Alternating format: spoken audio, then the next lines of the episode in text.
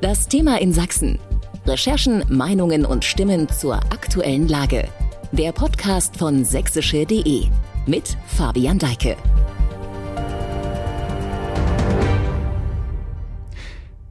Die Preise für Strom, Gas, Mobilität, einfach für alles, wozu Energie benötigt wird, sind gestiegen. Und das teils so erheblich, dass viele Menschen sich Sorgen machen, ob sie sich ihr gewohntes Leben auch künftig noch leisten können. Wie ist die aktuelle Lage? Auf welche Unterstützungen können sich die Menschen verlassen? Und was kann Deutschland tun, um nach dem Wegbrechen Russlands als Hauptlieferant für Gas nicht in die nächsten Abhängigkeiten zu stürzen? Das sind die Kernfragen, um die sich die erste Folge dieses neuen Podcasts bei sächsische.de heute hier dreht. Damit willkommen bei Thema in Sachsen. Ich bin Fabian Deike und freue mich, dass Sie zuhören. Unser Thema heute die Energiekrise. Eins vorab, das Thema ist so unheimlich komplex und groß, dass wir in den kommenden Wochen da sicher noch ein paar Mal drüber sprechen werden. Heute hier rede ich nacheinander mit zwei Gästen. Zuerst mit meiner Kollegin Nora Mietke aus der Wirtschaftsredaktion von sächsische.de über die aktuelle Lage und anschließend mit Klaus-Dieter Babknecht, dem Rektor der Bergakademie Freiberg, über die Rolle der Wissenschaft in dieser Krise und einen möglichen, aber auch umstrittenen Weg aus dem Gasengpass, nämlich Fracking. Aber jetzt der Reihe nach. Bei mir im Studio zuerst Nora Mietke, Reporterin aus der Wirtschaftsredaktion von sächsische.de. Vielen Dank, dass du da bist. Gern. Ja, Inflation und Energiekrise, das Leben in Deutschland ist so teuer geworden wie noch nie. Die Angst, sich zu verschulden oder in Existenznöte zu geraten, ist spürbar bei den Menschen. Auf der anderen Seite gibt es staatliche Hilfen. Wie schätzt du die gegenwärtige Lage ein? Hast du das Gefühl, die Sache ist eher irgendwie im Griff oder herrscht Verunsicherung allenthalben? Ich will erst einmal vorausschicken, wer hat vor einem halben Jahr gewusst oder gedacht, ahnt, was da für eine gewaltige Krise auf uns zukommt. Und dafür ist doch schon eine Menge passiert. Dennoch würde ich nicht sagen, dass die Politik das jetzt alles im Griff hat. Der Winter ist noch nicht einmal, hat noch nicht einmal begonnen. Und wir sind schon bei drei Entlastungspaketen mit Finanzierungskosten von insgesamt fast 100 Milliarden Euro. Und dennoch halten 80 Prozent der Sachsen laut unseren Umfragen äh, das nicht für ausreichend. Da läuft doch was schief. Vor allem das letzte Paket wurde meiner Meinung nach übereilt zusammengeschnürt. Ich hätte mir gewünscht, dass die Maßnahmen differenzierter und zielgerichteter ausgefallen wären auf die Menschen und äh, Gruppen, die am bedürftigsten sind. Und nach einer Analyse des Deutschen Instituts für Wirtschaftsforschung profitieren vor allem die Spitzenverdiener von den drei Entlastungspaketen. Das ist nicht gut. Deshalb würde ich sagen, weniger Schnellschüsse, dafür besser gegen und durchrechnen. Damit würde auch die Verunsicherung sinken. Hm. Ich habe im Vorfeld dieses Podcasts ja auch mit verschiedenen Menschen gesprochen. Ich war auf der Straße, habe mit Menschen äh, darüber gesprochen, aber auch ähm, in, in anderen Gesprächsrunden das immer so mitbekommen, dass es teilweise auch Menschen, die viel verdienen, denen das bewusst ist und denen das auch unangenehm ist. Wie, wie kann sowas dann aber auch politisch zustande gekommen, eine solche Lösung? Das muss doch vorher durchgerechnet irgendwie werden. Na, ich glaube, das ist halt einfach auch dem Zeitdruck äh, geschuldet. Und so eine Verteilung von Maßnahmen, das erfordert halt auch wirklich Zeit, dass ähm, muss man ja dann analysieren. Man braucht vor allem viele Daten und so. Das, das geht nicht so ad hoc. Und der Druck aber aus der Bevölkerung und von uns dass allen, da passiert, ne? dass da was passiert, mhm. der ist halt enorm. Und das dann, dann kommen dann halt solche übereilten, manchmal übereilten Pakete raus. Bevor wir jetzt über Gewichtungen sprechen, wer wie viel bekommt, womit können Bürger denn nun eigentlich rechnen nach diesem Entlastungspaket 3, nachdem das ver also mhm. verkündet wurde, vergangene Woche herrschte erstmal ein bisschen Verunsicherung, beziehungsweise musste nicht so richtig, wer was kriegt. Weiß man das denn jetzt? Es gibt zwar ein bisschen mehr Klarheit, aber ähm, von diesen 65 Milliarden waren ja nur die Hälfte unterlegt mit Finanzierungskosten. Und da fange ich jetzt auch mal an. Es soll ja eine Strompreisbremse geben und es soll einen Gaspreisdeckel äh, geben, doch da ist immer noch nicht klar, wie der umgesetzt äh, werden soll. Deshalb kann man jetzt auch noch nicht beziffern, was das dann äh, den Verbrauchern bringt.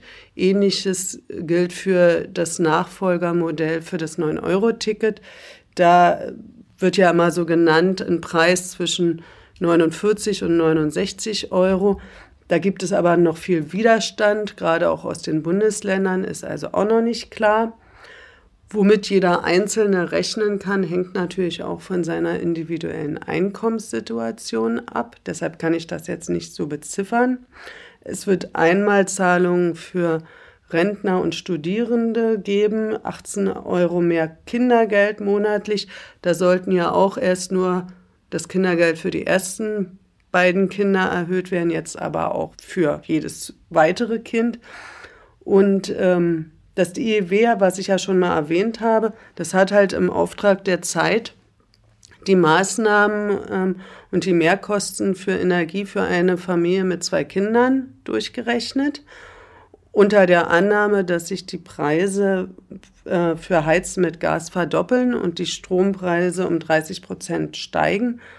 Und da kommen die halt zu dem Ergebnis, dass eine Familie Geringverdiener unterm Strich, wenn man also Entlastung und Mehrkosten gegenrechnet, immer noch 104 Euro selbst tragen müssen im Jahr.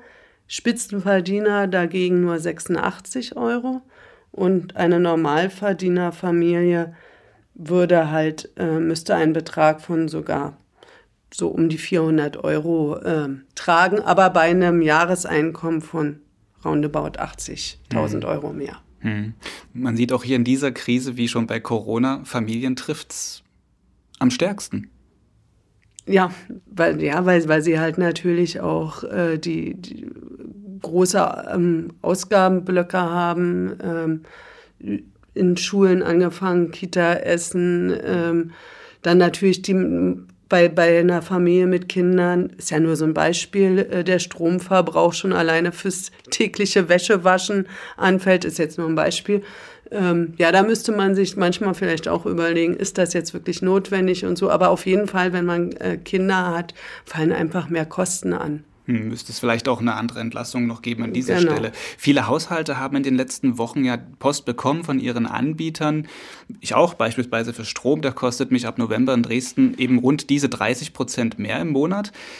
Eine ernsthafte Frage, die sich die Menschen aber jetzt bei all diesen Teuerungen in den verschiedensten Bereichen noch stellen, ist, kann ich mir mein Leben, das ich gewohnt bin, künftig noch leisten? Und im allerhärtesten Fall könnte wirklich einfach so Gas und Strom abgestellt werden? Kann sowas passieren?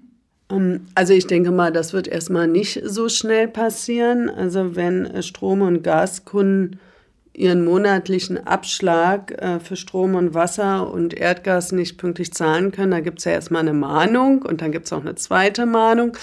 Ähm, der Bundesverband der Verbraucherschützer und auch viele Wohlfahrtsverbände die bemühen sich ja und verhandeln ja auch über sogenannte Energiesperren und dass es ein Zahlungsmoratorium gibt. Also dass im Fall, wenn ähm, Stromkunden und Kundinnen oder auch Energiekunden, dass halt ihre Rechnung nicht zahlen können, dass eben der Strom- und Gaszähler nicht abgedreht wird. Ja, das sind dann diese Energiesperren. Aber da muss halt hinter den Kulissen auch noch verhandelt werden, wer dann diese Rechnung übernimmt ob mhm. der Staat diese Rechnung dann übernimmt. Hm, jetzt haben wir uns an der Stelle die private Seite angeschaut. Du bist Wirtschaftsredakteurin, sagte ich vorhin. Da passt natürlich die Frage, wie geht es denn der Wirtschaft? Wird auch dort entlastet ausreichend oder nicht? Ja, das war ja eben der berechtigte Aufschrei dann nach dem dritten Entlastungspaket, dass da Maßnahmen für die Wirtschaft fehlten oder nur sehr gering ausfielen. Und äh, die Unternehmen, sehr viele leiden natürlich unter sehr hohen Energiekosten. Nach, dem, nach der Aufregung hat ja Bundeswirtschaftsminister Robert Habeck jetzt nachgelegt und hat ja vergangene Woche auch einen sehr breiten Rettungsschirm versprochen. Eine der Maßnahmen soll sein, dass das sogenannte Energiekostendämpfungsprogramm ausgeweitet werden soll. Also wir sehen, soll. Krise kann auch interessante deutsche Wortschöpfung ja, hervorbringen. Das, also ja, ich liebe diese, diese Verwaltungssprache und da muss man sich immer sehr konzentrieren, dass man das Wort dann korrekt ausspricht. Ähm, jedenfalls gibt es ja dieses Programm schon länger und das soll jetzt auch auf kleinere und mittlere Betriebe ausgeweitet werden. Und dahinter verbergen sich Zuschüsse für energieintensive Unternehmen, wie jetzt zum Beispiel für Bäckereien. Und bislang war halt diese Hilfe beschränkt für Firmen, die viel Handel treiben. Diese Auflage fällt weg und damit ist es dann äh, geöffnet für, wie schon erwähnt, die Bäcker. Und das Kriterium wird halt sein der Anteil der Energiekosten an ihren Herstellungskosten. Fokussieren wir uns vielleicht jetzt nochmal an dieser Stelle kurz auf den Bereich Strom, weil mir fällt es tatsächlich teilweise unheimlich schwer, das auseinanderzuhalten, ähm, beziehungsweise hängt ja alles miteinander zusammen. Fokussieren wir uns aber mal auf Strom. Wir beide waren diese Woche bei einem Hintergrundgespräch im sächsischen Energieministerium bei diesem Treffen von Journalisten mit Energieminister Wolfram Günther und dessen Staatssekretär Gerd Dippold ging es unter anderem um das Entstehen der Strompreise und wieso aus Sicht des Ministeriums die Atomkraftwerksdebatte falsche Signale aktuell setzt. Wir hören vielleicht, um in dieses Thema kurz reinzukommen, in eine Aussage der beiden rein und sprechen danach kurz darüber. Zuerst hört man den Staatssekretär, dann den Minister. Hier ist der Ton. Langfristig gibt es nur eine Möglichkeit, um die Energiepreise runterzukriegen. Eine einzige. Wir brauchen sehr, sehr viel mehr Energiequellen im Strommix, die Grenzkosten nahe Null haben. Das ist, sind die Erneuerbaren. Das sind die einzigen, die wir dort haben. Das vielleicht auch nochmal brennstoffunabhängig. Zur Klarstellen, deswegen ist unser Hauptziel genau, dass wir sagen, das erste ist die Preise runter mit dem Eingriff in den Mechanismus. Weil alles andere Reparaturarbeiten sind, ne? Ausgleich. Und deswegen ist aber auch nicht die Arbeit jetzt, die Forderung, welches ähm, Kraftwerk nur noch irgendwo hochkommt. Nee, sondern die Preise müssen runter, weil dann genau diese Probleme nicht mehr da sind. Und daneben liegt natürlich die Aufgabe, weil die Preise jetzt auch schon so hoch waren und weil es in bestimmten Segmenten, auch bei Gas natürlich, wird ja nicht alles wieder nach unten gehen, brauchen wir einen klaren Blick, ähm, wo wer wie betroffen ist, damit wir gucken, welche Instrumente des Bundes helfen hier und wo muss gegebenenfalls das Land rein. Und das ist quasi die finanzielle Komponente da hinten dran. Aber ähm, man muss die Ursache erstmal ähm, bekämpfen und einhegen. Ne? Ähm, dann hat man nämlich eine ganz andere Dimension bei dem, was man auf der anderen Seite dann repariert. Deswegen legen wir da auch so Wert drauf, dass man das in dieser Reihenfolge bringt. Und die Ruf nach dem Atomkraftwerk ist explizit nicht die Lösung dieser Probleme. So, das also ein kurzer Ausschnitt dieses insgesamt einstündigen Termins mit Journalisten und dem Minister und dem Staatssekretär. Spannend finde ich diese Passage, wo Sie sagen, hier, man müsse nicht mehr Strom mit Kernkraftwerken produzieren, weil genug Strom da sei, sondern es müsse mehr Strom aus Quellen mit niedrigen, jetzt kommt das Wort, worauf ich hinaus will, Grenzkosten produziert werden. Und das musst du mir mal erklären, was damit gemeint ist. Ja, da könnte man jetzt natürlich eine ganze volkswirtschaftliche Vorlesung drüber halten. Also Strompreise werden an Strombörsen ermittelt, wie zum Beispiel auch der EEX in Leipzig. Und da gelten in erster Linie natürlich die Gesetze des Marktes. Die Preise werden von Angebot und Nachfrage bestimmt. Geringe Nachfrage und großes Angebot bedeuten niedrige Preise. Aber auch die eingesetzte Technologie beeinflusst die Preise. Bei jedem Herstellungsprozess fallen fixe Kosten und variable Kosten an. Fix bedeutet, die kann ein Unternehmen nicht beeinflussen. Und dann gibt es halt die variablen Kosten. Und ähm, die variablen Kosten sind im Stromgeschäft die Kosten für Brennstoffe oder Kosten für CO2-Zertifikate. Dagegen gibt es Wind und Sonne gratis. Deshalb sind die Brennstoffkosten für Ökostromproduzenten nahe Null. Sie müssen auch keine CO2-Zertifikate bezahlen. Bei diesen täglichen Auktionen an der Strombörse, da bieten halt die Kraftwerke ihre Strommengen an zu den jeweiligen Grenzkosten. Das sind die Kosten, die anfallen für jede zusätzliche, in dem Fall Kilowattstunde Strom, äh, die sie da produzieren. Und da ist es dann halt so, dass eben ähm, Gas- und Kohlekraftwerksbetreiber eben diese variablen Kosten haben. Das sind diese Grenzkosten für Zertifikate und Brennstoffe. Und das haben halt die Erzeuger von erneuerbaren Energien nicht. Und deshalb sind ihre Grenzkosten nahe Null. Hm, und wieso braucht es jetzt keine Atomkraftwerke? Bei der Atomenergie ist es ja so, dass ähm, diese Gaskraftwerke, die werden halt gebraucht, um die Schwankungen von ähm, erneuerbaren Energien auszugleichen. die Kraftwerke sind halt die Gaskraftwerke. Die kann man halt sehr flexibel einsetzen. Und äh, die Grünen argumentieren halt auch immer, die kann man halt äh, flexibel zuschalten, eben in Dunkel, Dunkelflautenzeiten. Hm, also wenn Solarkraftwerke keine Energie. Genau, oder der Wind nicht weht, nicht weht. Und, hm. und so. Das kann man bei Atomkraftwerken nicht. Atomkraftwerke sind nicht geeignet, um diese Schwankungen auszugleichen. Die kann man auch nicht flexibel ein- und ausschalten. Die muss man im Dauerbetrieb halten. Und deshalb sind Atomkraftwerke sehr teuer. Da sieht man an der Stelle einen Bruch ähm, in der sächsischen Staatsregierung, finde ich. Man muss gar nicht so lange zurückdenken. Da hat Ministerpräsident Kretschmer genau das Gegenteil argumentiert. Er hat sich für längere Laufzeiten für Kernenergie eingesetzt. Ist das jetzt eine Ausnahme oder ist sich die Regierung in Sachsen gerade nicht einig in dieser Frage, wie es weitergehen sollte?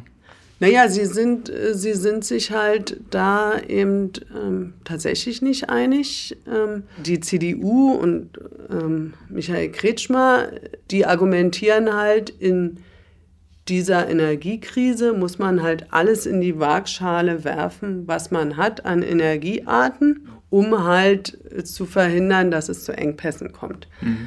Wenn man aber genauer hinsieht, darauf hat jetzt auch äh, gerade das IFO-Institut in München hingewiesen, werden nur rund 4% des deutschen Stroms aus Atomkraftwerken hergestellt oder kommen von dort.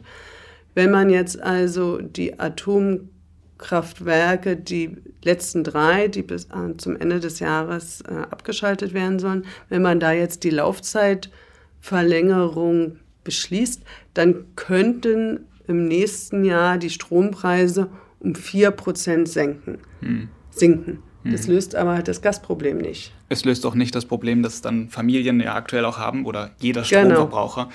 dass es halt doch immer noch unheimlich teuer bleibt. Nun erlebt die CDU aktuell aber einen Aufwe Aufwind in der Wählergunst in Sachsen. Das zeigen mhm. Umfragen ähm, von sächsische.de. Wir haben eine Sonntagsfrage, die wird regelmäßig durchgeführt und die sieht die CDU aktuell bei 39 Prozent. Das sind 10 Prozentpunkte mehr als zu Jahresbeginn Beginn vor dem Krieg in der Ukraine. Nun ist Ministerpräsident Kretschmer, wie wir gerade eben auch äh, schon so ein bisschen gehört haben, ähm, ja eher in der Energiekrise jemand, der eine, einen anderen Lösungsweg sieht, jetzt als es die Grünen beispielsweise sehen. Aber er ist auch einer, der sagt, ohne Russland wird es in Zukunft nicht gehen. Das trifft in Sachsen scheinbar auf offene Ohren. Wie bewertest du den sächsischen, insbesondere aber Kretschmers Kurs in dieser Energiekrise? Michael Kretschmer ist ein Politiker, der Stimmung sehr gut wahrnimmt und er hat das Ohr am Volk, wie man so schön sagt, und ähm, er transportiert jetzt diese Meinung in großen Teilen der sächsischen Bevölkerung in puncto Ukraine-Krieg und Energiewende auf die Bundesebene und in die Öffentlichkeit. Das kann man machen. Aber ich finde, ähm, er darf dabei auch nicht aus den Augen verlieren, worauf es für die Gestaltung der Zukunft des Wirtschaftsstandortes Sachsen ankommt, damit er sich auch weiterhin positiv entwickeln kann.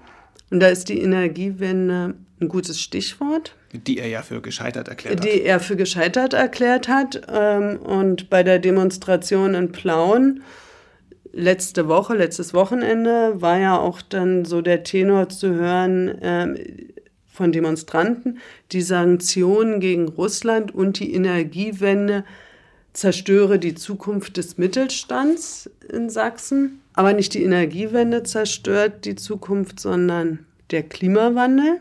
Ich höre auch immer häufiger auf Wirtschaftskonferenzen, dass die Verfügbarkeit von erneuerbaren Energien wirklich zunehmend ein Standortvorteil wird. Also das musst du erklären, inwiefern, weil. Weil, weil zum Beispiel bei, bei Ansiedlungen, also.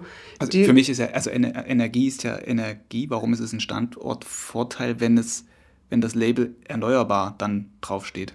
Weil ähm, sich ganz viele Unternehmen ja selber eigene Klimaziele gesetzt haben, ähm, bis wann sie äh, klimaneutral produzieren wollen und auch müssen. Und sie richten ihre Investitionsentscheidungen oder Entscheidungen für neue Fabriken zunehmend danach aus, ob sie halt dort an dem Standort ausreichend erneuerbare Energien bekommen. Und da sind halt diese, sind halt diese Großansiedlungen von Tesla und Intel ein gutes Beispiel. Wo Sachsen im Gespräch war. Wo oder? Sachsen, äh, im, also im Gespräch war, bei Intel sicher, weil in Sachsen oder in Dresden ist natürlich äh, der Mikro Mikroelektronikstandort. Bei Intel gab's, ähm, war der Hauptgrund sicher die verfügbare Fläche. Also Intel ist ja jetzt nach, geht ja nach äh, Sachsen-Anhalt. Aber schon an zweiter Stelle ähm, stand die Verfügbarkeit von erneuerbaren Energien. Und da hat Sachsen-Anhalt, die ja auch ein Kohleland sind, und Brandenburg, wo Tesla hingegangen ist, die ja auch ein Kohleland sind, die haben halt parallel den Ausbau von erneuerbaren Energien stärker vorangetrieben als Sachsen. Es ist interessant, wie weit wir jetzt weg sind vom Anfang unseres mhm. Gesprächs, wo wir um Energiepreise und um die Sorgen der Menschen aktuell gesprochen haben. Das ist eine perspektivische Sorge, dass man dann den Anschluss verliert, wenn man jetzt in dieser Krise, wo alles teurer wird, nicht vergisst zu investieren in die Zukunft. Das ist ja unheimlich schwierig, das jetzt zu tun. Ja, genau, das, das ist halt. Ähm Oder anders siehst du diese Krise, die aktuell ist, vielleicht auch als ähm, Katalysator dafür, dass das jetzt schneller funktionieren kann in Sachsen? Das würde ich mir wünschen. Aber wenn ich mir halt die Aussagen anhöre auf den äh, Demonstrationen, dann bezweifle ich das. Hm. Ähm, vielleicht ändert sich das dann, wenn es gibt ja jetzt auch beim Ausbau von Windenergie, da werden ja jetzt äh, Kommunen, als nur als ein Beispiel, ähm, vor Ort, wo dann die Windräder aufgestellt werden, die werden ja mehr beteiligt. Die sehen das dann halt auch. Das ist halt ein stärkerer wirtschaftlicher Anreiz. Bis das die Akzeptanz erhöht, dauert es dann aber vielleicht noch ein bisschen. Ja, das, ähm, ich würde es mir wünschen, aber momentan sehe ich das noch nicht. Das klingt ja jetzt aber weniger optimistisch. Ja, aber ich würde sagen, ich sehe es noch nicht. Der Energieminister äh, Wolfgang Günther und sein Staatssekretär, ähm, die haben ja in, dem, in, dem, in der Pressekonferenz oder in dem Pressegespräch, wo wir beide waren, haben sie ja erzählt, dass es durchaus jetzt ein gutes Dutzend Anfragen aus Kommunen in Sachsen gibt, die beispielsweise eben jetzt doch bereit sind und überlegen, Windkraftanlagen zu installieren, weil sie sehen, dass äh, sie davon dann ehrlich profitieren werden weil sie halt über diese Kommunalabgabe dann direkt beteiligt werden und dann bekommen sie halt, können sie bis zu 35.000 Euro pro Windanlage im Jahr bekommen. Das kann man dann investieren in Kita, Schwimmbad, was so eine Gemeinde braucht. Das wird die Akzeptanz dann sicher vor Ort erhöhen dauert aber seine hm, Zeit. Hm. Also eher ein perspektivisches Thema. Danke ja. für deine Zeit und diese Lagebestimmung. Nora Mietke, Reporterin aus der Wirtschaftsredaktion von sächsische.de. Danke. So, und jetzt machen wir einen Cut und blicken nochmal intensiver auf das Gasproblem, das ja maßgeblich für die aktuellen Teuerungen verantwortlich ist. Eine zentrale Frage ist also, was kann zu einer Erholung des Gasmarktes beitragen. Um mögliche Wege zu skizzieren, das musste ich im Gespräch mit meinem zweiten Gast für diesen Podcast lernen, muss man erstmal zurückblicken und gemachte Fehler der Vergangenheit erkennen.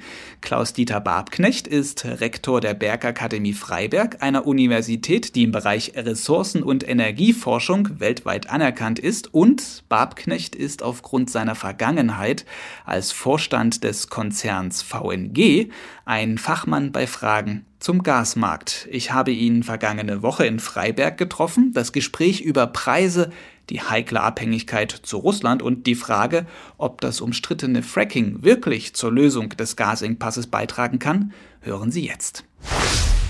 Guten Tag, Herr Barbknecht. Vielen Dank, dass wir heute uns für dieses Gespräch treffen können. Die Akustik verrät es vielleicht. Wir sind nicht in einem Studio, wir sind zu Gast bei Ihnen im Rektorat der Bergakademie Freiberg. Schön, dass ich bei Ihnen sein kann. Vielen Dank, Herr Deike, dass Sie zu Besuch bei uns sind. Es freut mich sehr, dass wir heute dieses Gespräch machen können. Und wir sitzen hier tatsächlich im ältesten Bereich der Bergakademie. Hier fing mal alles an. Ich sagte es vorhin schon mal, Sie waren bei der VNG tätig, einem großen Gashandelskonzern, dem größten im Osten Deutschlands. Es unterhält ja auch im Osten Deutschlands das größte Gasnetz, verfügt über ähm, enorme Speicherkapazitäten. Und dieses, dieser Konzern hat jetzt das große Problem, nicht mehr günstig aus Russland Gas beziehen zu können, sondern muss auf anderen Märkten teuer einkaufen. Ähm, vielleicht zum Vergleich eine Zahl. Im vergangenen Jahr hat die VNG noch rund 70 Prozent des Gases aus Russland eingekauft. Hinterher kann man sagen, ist man immer schlauer, aber konnte man nicht irgendwie absehen, was da passieren könnte, wenn man Handel mit Russland treibt? Nein, wenn man Handel mit Russland treibt, das ist, glaube ich, die falsche äh, Sichtweise. Ähm, Oder abgeschwächt, wenn diese, dass diese Abhängigkeit, diese große Abhängigkeit irgendwann mal problematisch wird. Dem würde ich auch widersprechen. Ich glaube nicht, dass es eine Frage der Abhängigkeit ähm, zwischen einem Händler und einem Produzenten ist. Es ist die Frage der Abhängigkeit der Marktgegebenheiten. Und die Marktgegebenheiten haben sich massiv verändert in den letzten 20 Jahren. Die haben sich insofern verändert, als ähm, vor der sogenannten Liberalisierung der Energiemärkte wir eine Handvoll großer Händler hatten. Das war damals die Ruhrgas, das war die VNG, das war aber auch RWE und äh, andere, die mit einer Handvoll von Produzenten verhandelt haben und dort sehr auskömmliche Preise für die Wirtschaft als auch für den Privatkunden in Deutschland erzielen konnten. Äh, die Liberalisierung hat eigentlich die gesamte Macht in Richtung der Produktion verschoben. Also es ist nicht mehr das Oligopol gegen ein Oligopol gegenübergestanden, sondern es hat sich eine Monopolisierung bei den Produzenten ergeben und eine Atomisierung bei den Nachfragern. Es ist ja nicht alleine Russland, sondern wenn Sie sich angucken, wo Gas bezogen wird, dann sind das im Grunde für Deutschland drei Kernländer. Norwegen, Russland, ein bisschen noch Holland. Und ansonsten bewegen wir uns schon in dem Bereich LNG. Wenn einer dieser Quellen ausfällt, dann ist das eine massive Störung des gesamten Geschäfts. Und das liegt nicht daran, dass man jetzt sagt, ja, aber ihr habt ja da 70 Prozent aus Russland bezogen und das war doch schon immer vorhersehbar, dass das ein unsicherer Kandidat wäre. Äh, das wäre ja auch eine falsche Darstellung. Äh, Deutschland bezieht aus Russland Erdgas seit über 60 Jahren. Und in diesen 60 Jahren gab es immer mal äh, kleinere Verwerfungen, aber nie eine Situation, wie wir sie heute haben. Dass tatsächlich ein, eine Unterbrechung über sehr lange Zeit mit sehr großen Mengen passiert. Und äh, ich glaube, es wäre weniger schlimm, wenn wir noch in einer Situation wären, wo tatsächlich Partner sich gegenüberstehen, die die Kraft haben, auch zu sagen, so geht's nicht. Mhm. Und äh, wenn ich an die Beginnzeiten der VNG denke, da war es genau umgedreht. Russland war ganz am Anfang, Anfang der 90er. Lieferant, Anfang der 90er. Mhm. Ähm, Und die Diversifizierung, die betrieben wurde, indem man einen Vertrag mit Norwegen machte, hat dazu führt, dass dann auch ein Vertrag mit Russland abgeschlossen wurde, der auskömmlich und vernünftig war. Und ich glaube, das ist auch so ein Stück der Lösung, die Diversifizierung weiter voranzutreiben, aber nicht nur aus Sicht eines einzelnen Unternehmens, sondern aus Sicht der Volkswirtschaft und der Energiewirtschaft insgesamt. Hm. Es gab ja schon aber in den vergangenen Jahren einige Alarmzeichen, gerade in Bezug auf den Partner Russland. Annexion der Krim ist nur ein Beispiel. Hätte man nicht spätestens aber, ich weiß, hätte, hätte, aber man nach 2014, als das passiert ist, umdenken können und auch sollen? Da ist wieder die Frage, wer hätte umdenken sollen. Wenn man sagt, Europa und Deutschland hätte umdenken sollen, bin ich ein Stück bei Ihnen. Wenn man das auf die Unternehmen bezieht, bin ich absolut nicht bei Ihnen. Wir haben einen absolut marktgetriebenen Erdgasmarkt. Und das ist die Folge dessen, dass man sagte, äh, wir koppeln alles an äh, eine Börse und dort werden die Preise bestimmt. Und solange ein Produzent dann der Produzent ist, der die günstigsten Preise liefert, wird sich der Markt auch an diesem bedienen. Und das ist ja das Problem, was ich eben kurz darstellen wollte. Wenn Sie eine Handvoll von Produzenten haben, dann ist irgendwann mal damit zu rechnen, dass die Preise eben nicht mehr nur günstig sein werden. Und das wird auch für die Zukunft ein, eine ganz große Herausforderung sein. Egal wie sehr wir diversifizieren, wir werden nicht mehr zurückkehren zu den alten Preisen, an die man sich so nett gewöhnt hat. Mhm und die, wenn man ehrlich ist, weltweit auch immer am niedrigsten waren in Europa. Wenn Sie sich angucken, ähm, Entschuldigung, das stimmt nicht ganz weltweit, also Amerika hat auch noch niedrigere Energiepreise.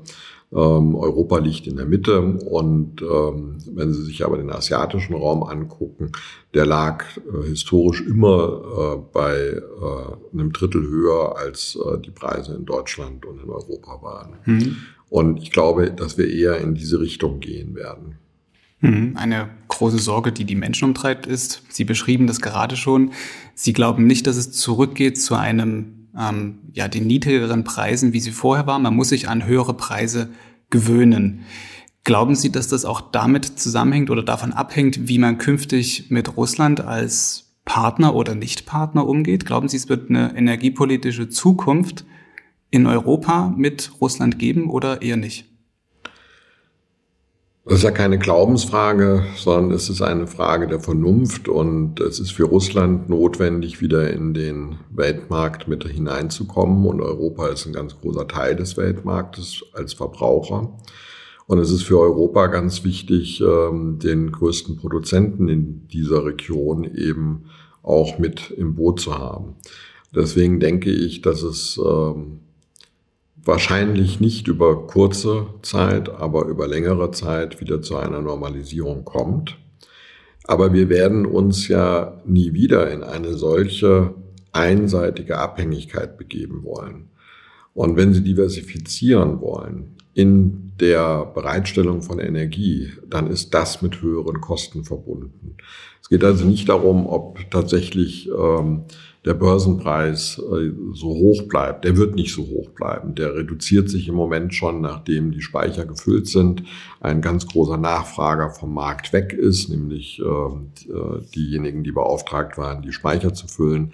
Normalisieren sich die Preise langsam. Normalisieren ist fast schon zu viel gesagt, aber reduzieren sich wieder. Es wird trotzdem nicht das alte Niveau erreicht werden, solange Russland nicht mit ähm, äh, spielt. Ähm, äh, fehlen einfach die Mengen und wir haben eben eine Angebots- und Nachfragesituation. Mit knappen Mengen wird es eben teurer.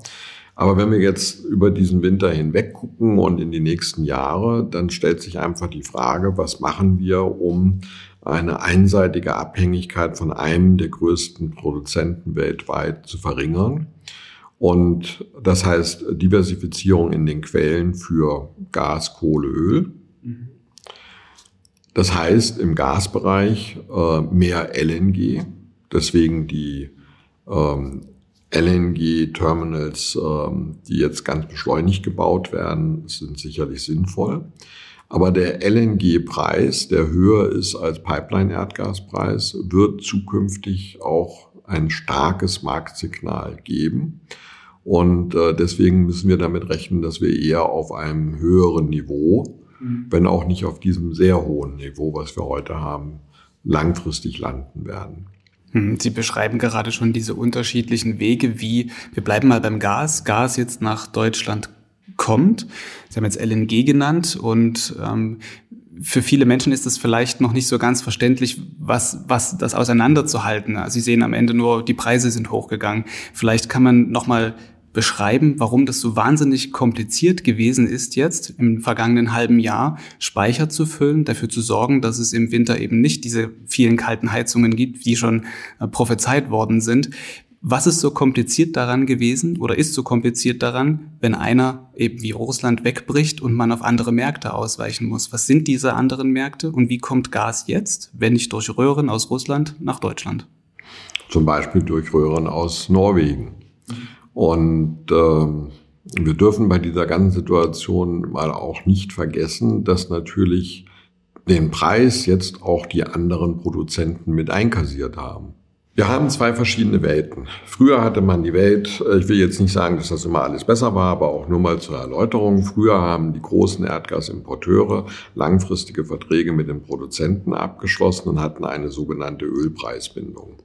Diese Ölpreisbindung bedeutete, dass ähm, das Gas mit einem kleinen Premium äh, sich an dem Preis für Heizöl ausrichtete. Ganz grob gesprochen. Das ist zerbrochen, weil wir nur noch über Börsenpreise reden. Und deswegen richtet sich im Moment der Preis für Erdgas ausschließlich nach der Verfügbarkeit an der Börse und dem Nachfrageverhalten an der Börse. Und wenn ich hier einen Ersatz schaffen will, dann kann ich das entweder über die anderen bestehenden Pipelines. Das heißt aber, die Produzenten müssen willig und in der Lage sein, tatsächlich mehr liefern zu können. Dann entsteht die nächste Frage, wo kann ich es noch herbekommen?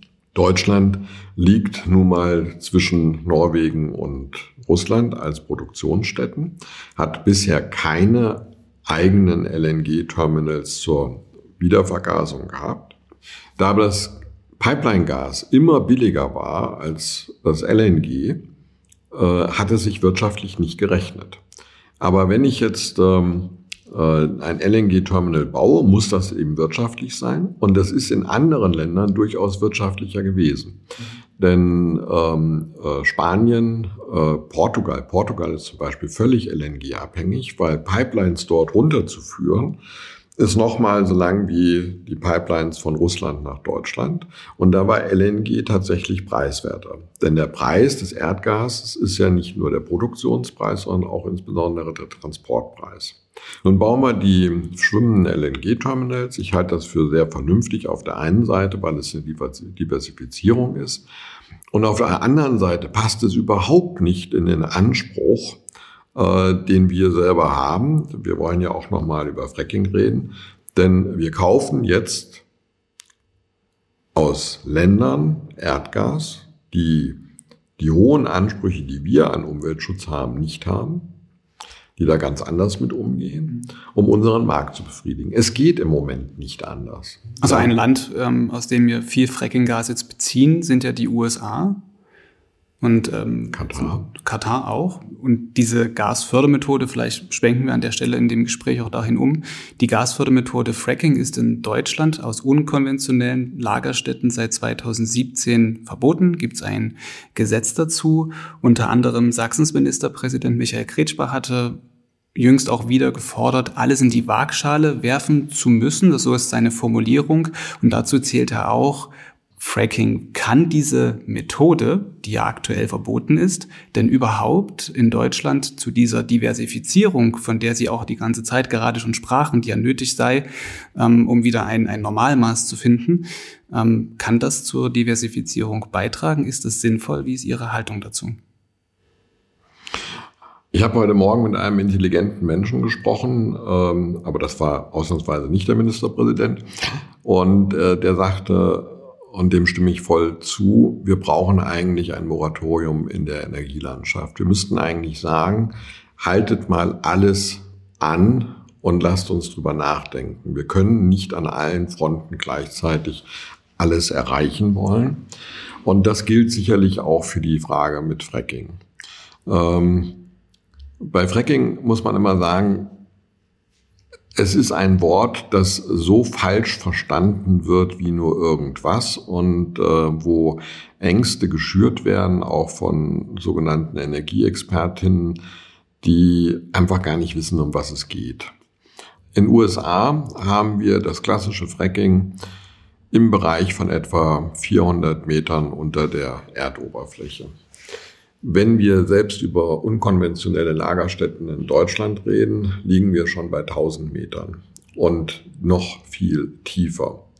Wir haben in Deutschland eine sehr lange Erfahrung mit dieser Stimulation von äh, Gesteinen die früher nicht in dem unkonventionellen, sondern auch in dem Tight Gas Bereich gemacht worden sind. Das, das ist so ein Zwischen, das ist so ein Zwischenteil hm. zwischen dem unkonventionellen und den konventionellen Lagerstätten, indem man eben Erdgas äh, in einem dichteren äh, Sandstein hat als normalerweise und um die Fließfähigkeit äh, zu erhöhen, hat man schon in den 80er Jahren äh, und viel früher eben mit Druck gearbeitet, äh, das Gestein etwas aufgebrochen, aber das in einer Tiefe von 4000 Metern. Und äh, dann die Fließfähigkeit erhöht und damit auch die Produktion ermöglicht. Wir haben nach wie vor in Deutschland äh, sehr große Erdgaslagerstätten.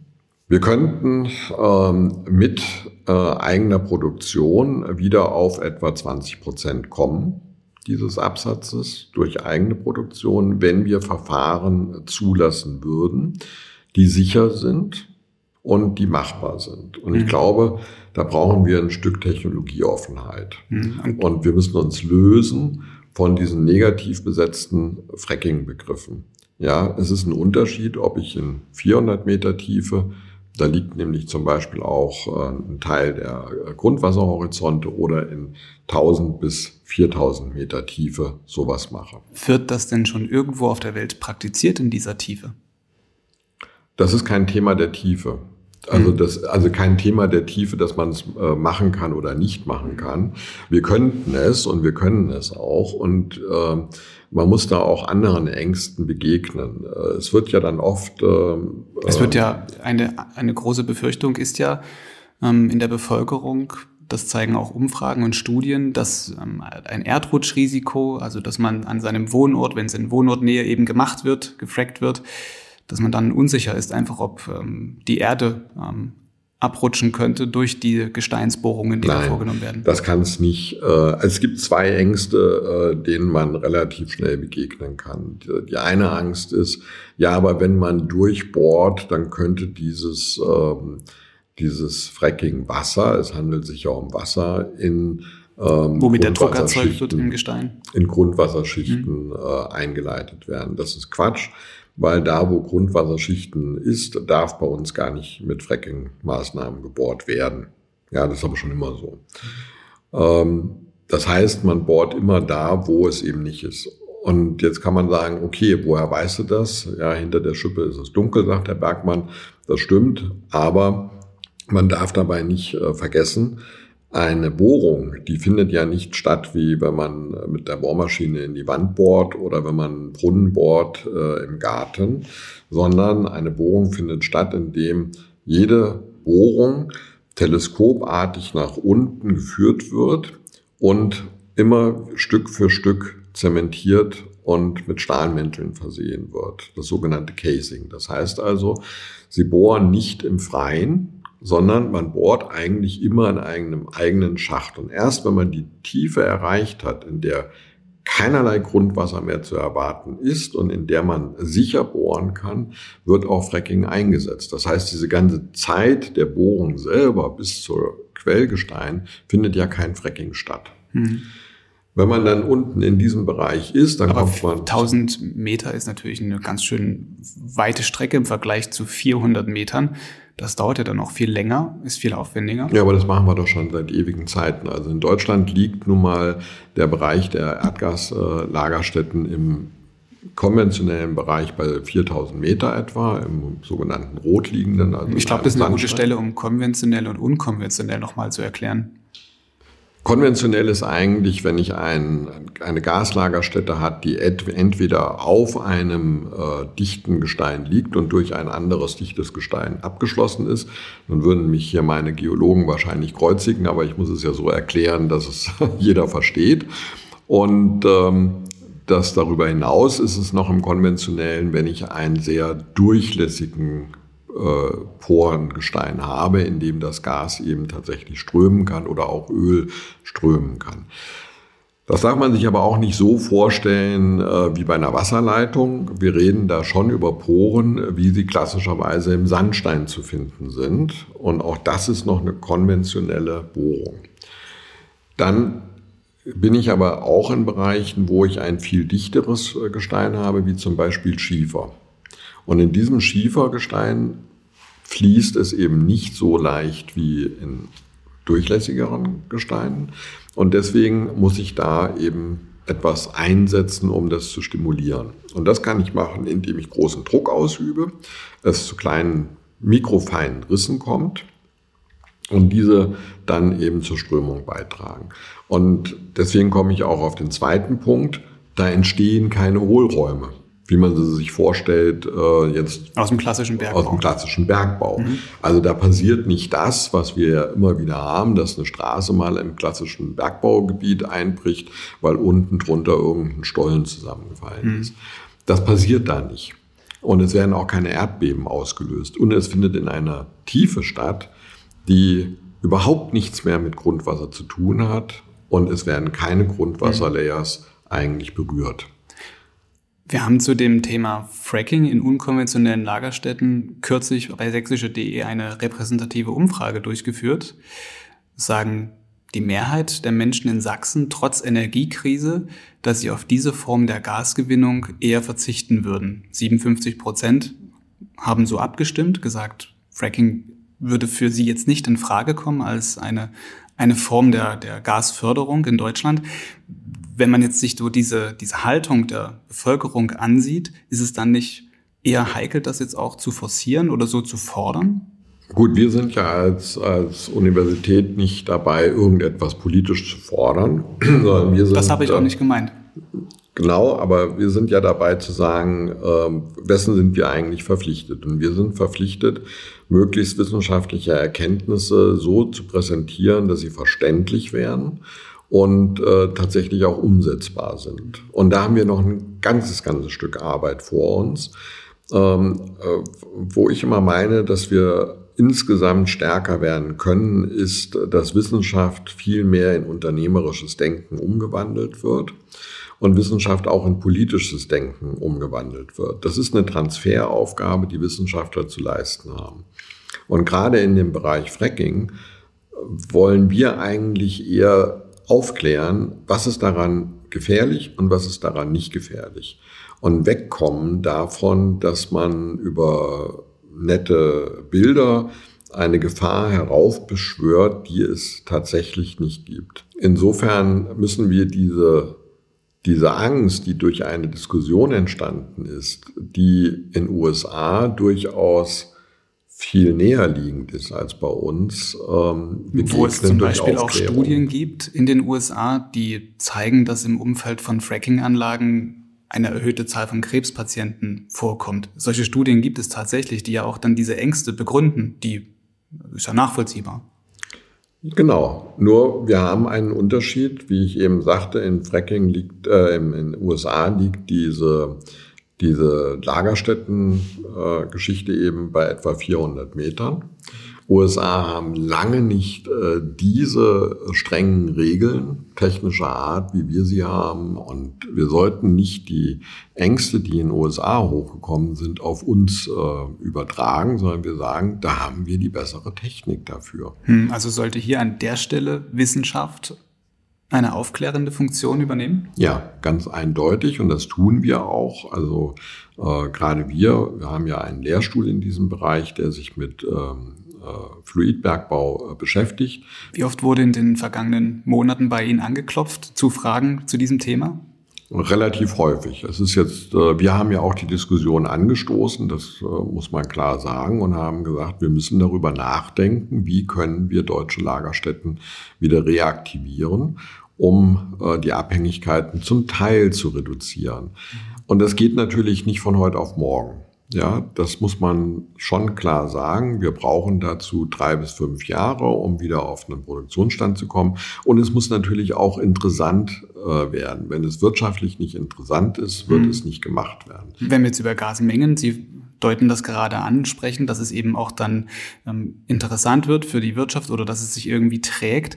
Ähm, der Chef des Bundesverbandes Erdgas, Erdöl und Geoenergie, Ludwig Möhring, sagte in einem Gespräch mit dem Deutschlandfunk erst kürzlich, dass innerhalb von drei bis fünf Jahren bis zu zehn Milliarden Kubikmeter gefördertes Frackinggas in Deutschland pro Jahr denkbar seien. Das würde etwa einem Zehntel des deutschen Jahresverbrauchs aktuell entsprechen. Halten Sie diese Zahlen für realistisch? Und ja. ist das auch innerhalb dieser kurzen Zeit, weil drei Jahre klingt für so eine doch aufwendig klingende Technologie, dann so ein, so ein Loch gebohrt zu haben, äh, klingt dann doch relativ kurz.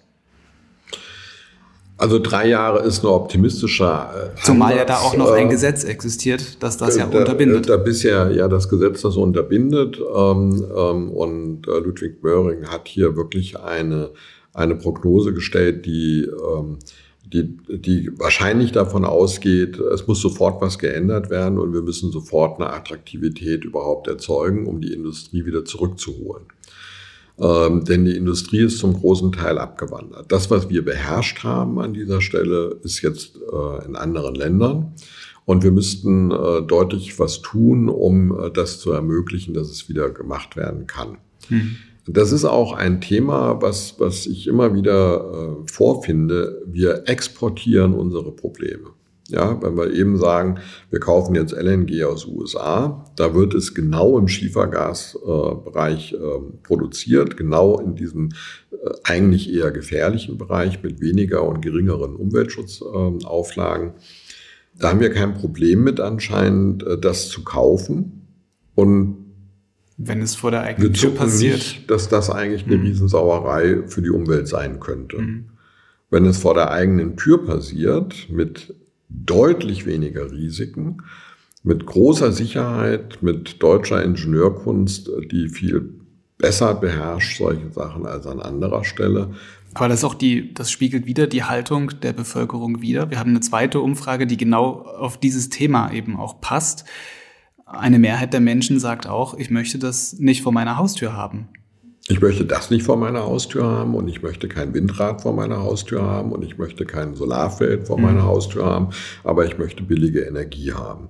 Und das funktioniert nicht. Und ich glaube nicht, dass die Bevölkerung da irgendwie falsch äh, ausgerichtet ist, sondern ich bin fest davon überzeugt, wir müssen durch Aufklärung hier sehr viel tun. Und die Situation, die wir im Moment haben, wird einige Leute aufrütteln, zu sagen, warte mal, wir müssen mal darüber nachdenken, äh, wie wir eigentlich vor. Wo wir wieder bei dem Moratorium wären. Und damit wären wir bei dem Moratorium, denn wir können nicht gleichzeitig alles machen. Wir können nicht die Kohlekraftwerke abschalten, die Atomkraftwerke abschalten, äh, vor der Situation stehen, dass äh, Solarpanels äh, bis zu 30 Monaten Lieferengpässe haben, äh, die Windräder nicht aufgestellt werden können und trotzdem soll alles funktionieren. Also wir brauchen eine Zeit, in der wir jetzt sagen, was ist eigentlich der richtige Weg? Und äh, um diese Zeit zu haben, müssen wir vielleicht erstmal darauf verzichten, äh, Dinge abzuschalten, die wir dringend für die Erhaltung der notwendigen äh, Energiereserven benötigen. Das ist schwer, das ist auch äh, ideologisch schwer verkaufbar in manchen äh, Segmenten der Bevölkerung. Aber es wird uns nicht viel was anderes übrig bleiben, wenn wir nicht tatsächlich mit Engpässen zu kämpfen haben wollen. Und Deutschland ist sehr verwöhnt. Deutschland hat eine Energieverfügbarkeit, wie sie kaum in einem anderen Land existiert. Wenn wir diese hohe Verfügbarkeit erhalten wollen, und ich glaube, die ist erforderlich in einem Hochtechnologieland wie Deutschland, dann müssen wir im Moment vielleicht mal Abschaltdinge verzögern. Und äh, damit will ich auch klar sagen, das ist nicht auf Dauer gedacht. Wir werden bei der Diversifizierung der Energiebereitstellung natürlich die ganzen Formen der erneuerbaren Energien brauchen. Ich meine, wir reden gerade über, über Fracking, über Gas, also über eine endliche Ressource. Wäre es nicht auch jetzt in dieser Krise, in der man sich gerade befindet, der richtige Zeitpunkt, um 100 Prozent entschieden auf erneuerbare Energien zu setzen? Ja, da bin ich sofort bei Ihnen. Wir müssen auf erneuerbare Energien setzen. Wir haben sie nur nicht verfügbar innerhalb kurzer Zeit. Wir werden für die erneuerbaren Energien mehr Zeit brauchen als äh, für Erdgaslagerstättenreaktivierung. Äh, und wir werden Erdgas und Erdöl auch noch viel länger brauchen, als man sich vorstellt. Ich weiß jetzt gar nicht, wie lange wir an ähm, der Energiewende, die ja gar keine Energiewende ist, sondern eine reine Stromenergiewende darstellt im Moment, schon arbeiten. Und wie viel haben wir erreicht? Wir haben erreicht, dass wir an Spitzentagen 50 Prozent der Produktion im Strombereich aus erneuerbaren Energien schaffen. Im Durchschnitt haben wir eher bei 25 bis 30 Prozent. Was ja aber auch daran liegt, dass es nicht ausgebaut wurde in dem Tempo, wie man sich vornimmt. Genau. Da ist Sachsen beispielsweise auch kein Vorreiter. Aber selbst wenn Sie sich jetzt vornehmen, das zu tun und wir in den drei Jahren, wenn wir jetzt mal ganz äh, vor, forsch rangehen, sagen, wir hätten 100 Prozent Stromerzeugung aus Regenerativen, dann haben wir für den gesamten Energiehaushalt mal gerade 25 Prozent erreicht. Wir reden nicht immer, wir reden immer nur über Strom. Aber der Energiemarkt, kinetische und Heizenergie, ist ja viel größer. Und da sind die Abhängigkeiten von den äh, klassischen Energieträgern viel, viel größer als im Strombereich. Wir müssen technologieoffen herangehen, um im Verkehrs- und Heizungsbereich andere Möglichkeiten auch außerhalb der Elektrizität zu fördern und zu gucken, was da geht. Welche Möglichkeiten wären das? Da spielt zum Beispiel die Geothermie äh, eine große Rolle. Wir sind jetzt bei der tiefen Geothermie in Sachsen nicht äh, so, dass wir das überall machen können, aber in der Flächengeothermie schon. Ähm, das ist ein großer Bereich, den wir auch erforschen.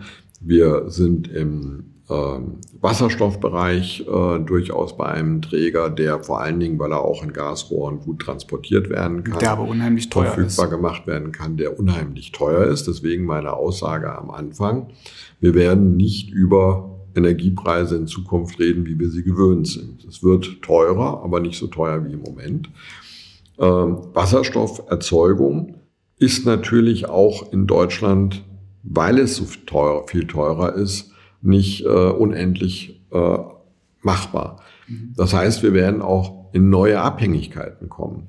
Wir sollten uns an den Gedanken gewöhnen, dass die Energiebereitstellung in Deutschland immer eine Abhängigkeitsfrage sein wird. Da können wir noch so viel machen. Die Frage ist nur, ob wir von einer Quelle abhängig werden oder ob wir von vielen Quellen abhängig werden. Hm, jetzt hatte ich vorhin beim Thema Fracking sind abgebogen noch eine Frage dazu, die natürlich den Menschen auch auf den Nägeln brennt.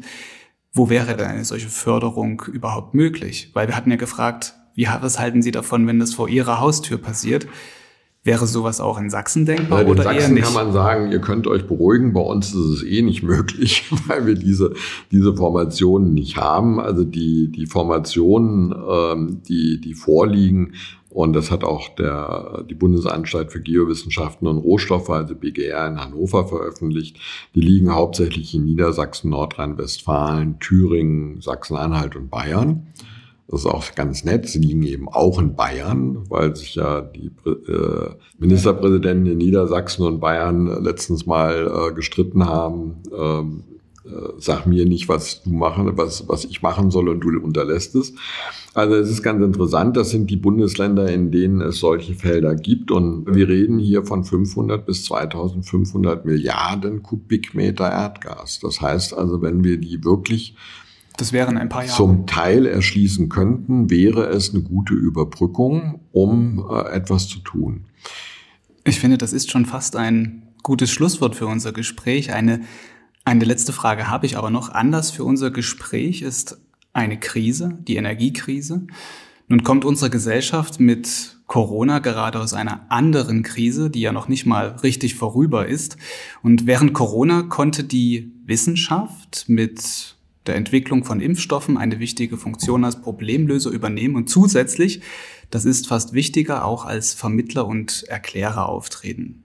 Jetzt in dieser Energiekrise ist der Bedarf an seriöser Information und an Wissen auch groß. Beleg dafür ist das Konfliktpotenzial, das inzwischen schon auch in Demonstrationen sichtbar ist und in Stichworten wie heißer Herbst oder auch unter dem ähm, Motto Wutwinter läuft. Nun die Frage, kann die Wissenschaft auch in dieser Krise wieder der Problemlöser werden? Wissenschaft kann immer Problemlöser sein und auch in dieser Krise, wenn man auf uns hört ist noch ein besseres Schlusswort als eben. Man muss tatsächlich zuhören. Und vielleicht darf ich noch mal ganz kurz ähm, in die Geschichte gehen. Die Bergakademie, also die Technische Universität in Freiberg, ist vor 257 Jahren gegründet worden, weil damals das Königreich Sachsen mehr oder weniger pleite war. In einer der größten Krisen steckte, die das Königreich hatte, weil es eben den Siebenjährigen Krieg mit verloren hatte und eigentlich die Kassen leer waren. Und da hat man gesagt, hm, früher kam der Reichtum aus dem Silberbergbau im Erzgebirge. Wie kann man den eigentlich besser machen und wie kann man die Wertschöpfung daraus erhöhen? Und das wissen vielleicht Wissenschaftler. Und damals kam es deswegen zur Gründung der Bergakademie. Und wenn Sie weiter gucken, die technischen Universitäten sind Anfang des 19. Jahrhunderts in Sachsen gegründet worden. Das ist Chemnitz, das ist Dresden. Ähm, die Universität Leipzig ist äh, schon 1406, glaube ich, äh, gegründet worden. Es hat eine andere Bewandtnis, aber auch die technischen Hochschulen, die HAWs, die sind in dieser Zeit überwiegend gegründet worden, als es um Aufbruch ging, als es darum ging, etwas neu zu machen und Prosperität ins Land zu schaffen. Und ich glaube, das war richtig und das ist auch heute noch richtig.